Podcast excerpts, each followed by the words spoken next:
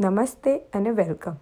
હું સૃષ્ટિ, તમારી સાથે આજે એક નવો વિષય ચર્ચા કરવા આ નવું પોડકાસ્ટ લઈને આવી છું.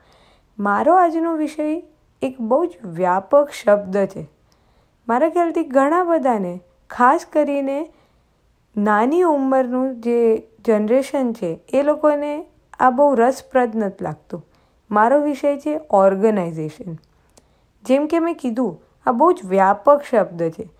ઓર્ગેનાઇઝેશન તમે તમારી જિંદગીમાં બહુ જ અલગ અલગ પહેલુંમાં લાવી શકો છો.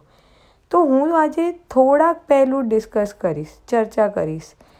તમે વિચારી જોજો કે તમારે આ ઓર્ગેનાઇઝેશન ક્યાં ક્યાં લાવવું છે તમારી જિંદગીમાં. તો આપણે પહેલું સાઉથ સાદું ઉદાહરણ જોઈએ કે પહેલું ઓર્ગેનાઇઝેશન ક્યાં જરૂરી છે.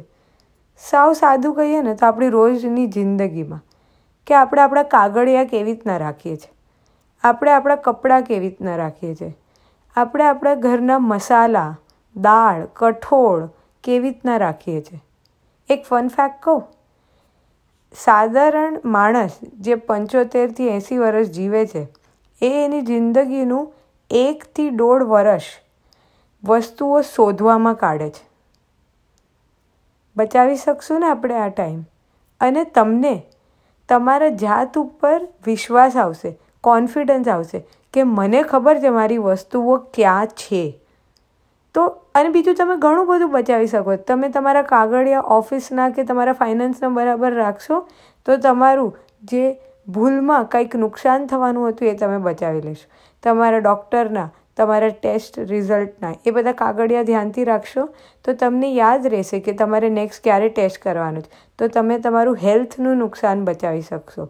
એવી રીતના જ તમારા ઘરમાં ક્યારે કયા મસાલા, ક્યારે કઈ દાળ, એ બધું ખૂટે છે, શું શું જરૂર છે, એ તમને ઘરમાં ખબર હશે. તો તમારે ઘરમાં ક્યારે એવો દિવસ નહીં આવે કે તમારે કંઈક બનાવવું હશે અને ઘરમાં હશે નહીં. આ એક વસ્તુઓનું ઓર્ગેનાઇઝેશન થયું. બીજું જ એવું ઓર્ગેનાઇઝેશન છે આપણા વિચારોનું. એનું એક ઉદાહરણ લઈએ તો કે ચલો હું કાલ સવારના ઉઠું અને મને એમ થાય કે હા, મારે પંચાવન વર્ષે રિટાયર થવું છે. પણ એમ બોલવાથી થઈ જવાય છે. કેટલું બધું આપણે ગોઠવણી કરવી પડે છે. આપણા ફાઇનાન્સની આપણે કેવી રીતના સુખી રહેશું? આપણે ઘર જોઈશે એક ક્યાં થવું છે રિટાયર ઘણા લોકોને પોતાના ગામડે થઈ જઈને રિટાયર થવું હોય છે. તો એની માટે એક ઓર્ગેનાઇઝેશન જોઈશે કે હા, મારે ક્યાં રિટાયર થવું છે? મારે કેટલા પૈસા જોઈશે?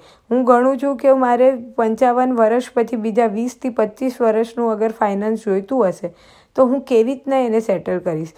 અને પછી જે બધું મેં ઓર્ગેનાઇઝ કરીને એક લિસ્ટ બનાવ્યું, એને હું કેવી રીતના ઇમ્પ્લિમેન્ટ કરીશ? કે હા, હું ત્રીસ વર્ષે આટલા પૈસા કમાઈ લઈશ, પાંત્રીસ વર્ષે આટલા કમાઈશ એવી રીતના ચાલીસ, પિસ્તાલીસ, પચાસ, પંચાવન વર્ષ. એવું તમે હર એક વર્ષનું બી કરી શકો, હર દસ વર્ષનું બી કરી શકો. એ તમારા પર છે કે તમારે કેટલું માઇક્રો મેનેજમેન્ટ એટલે કેટલું બારીકીથી આને ઓર્ગેનાઇઝ કરવું છે કે મોટા મોટા ઓર્ગેનાઇઝ કરવું છે કે હા, મોટા મોટું આટલું થઈ જવું જોઈએ. તો એ તમારે વિચારવાનું છે પણ તમે ઓર્ગેનાઇઝ કરશો તો વિચાર આવશે. ખાલી એમ કહેશો કે હા, આપણે જોઈ લઈશું, પંચાવન વર્ષે થઈ જશું રિટાયર તો નહીં થવાય. એટલે ઓર્ગેનાઇઝેશન બહુ જરૂરી છે. ત્રીજી વસ્તુ છે કે તમે તમારા સંબંધોને ઓર્ગેનાઇઝ કરી શકો છો. આ થોડુંક અઘરું લાગ્યું ને સાંભળવામાં, પણ સંબંધોનું ઓર્ગેનાઇઝેશન બી બહુ જરૂરી છે. એક ઉદાહરણ આપું કે મેં મારો દિવસ એ રીતના ઓર્ગેનાઇઝ કર્યો છે કે હું મારી મમ્મીને દિવસમાં એક વાર તો ફોન કરી જ શકું. એવી રીતના મેં મારો ટાઈમ કાઢ્યો છે કે મારી પાસે હોય એ ટાઈમ મેં મારી મમ્મીને કોલ કરવાનો. એનાથી શું થશે કે મારી મમ્મીને જ્યારે એવું લાગશે કે આજે હું લો ફીલ કરું છું, આજે મને સારું નથી લાગતું, આજે મારે કોઈની જોડે વાત કરવી છે, ત્યારે હું એની જોડે હોઈશ. એવું નથી કે જે છોકરાઓ ફોન નથી કરતા એને લાગણી નથી મા બાપ સાથે. એમની પાસે છે. એ ખાલી એમનો ટાઈમ ઓર્ગેનાઇઝ નથી કરી શકતા, એટલે એ મમ્મી પપ્પાને ફોન નથી કરી શકતા. તો અગર આપણે આપણા મમ્મી પપ્પા માટે ગમે ત્યારે હાજર રહેવું છે, ખાલી એક દર્શક તરીકે કે હા, માં, હું ખાલી સાંભળીશ મમ્મી, તારે જે તકલીફ હોય કે પપ્પા, તમારે જે કહેવું હોય એ. તો તમે આ ઓર્ગેનાઇઝ રાખશો તમારી જાતને, તમારા સંબંધોને, તો તમે એ ટાઈમ આપી શકશો.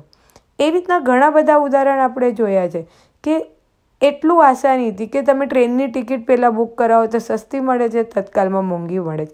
એવી રીતના જ ફ્લાઇટની ટિકિટો, હોટલ બુકિંગ છે, કઈ જ, આ તો વસ્તુઓ કે ફાઇનાન્સની વાત થઈ, એવી રીતના જ મેં બીજા ઘણા બધા ઉદાહરણ આપ્યા. તો તમે વિચારી જોજો કે તમે ક્યાં ક્યાં તમારી જિંદગીમાં આ ડિસિપ્લિન કે ઓર્ગેનાઇઝેશન લાવી શકશો, જેનાથી તમને લાંબા ગાળામાં ફાયદો થશે. Thank you. આવજો.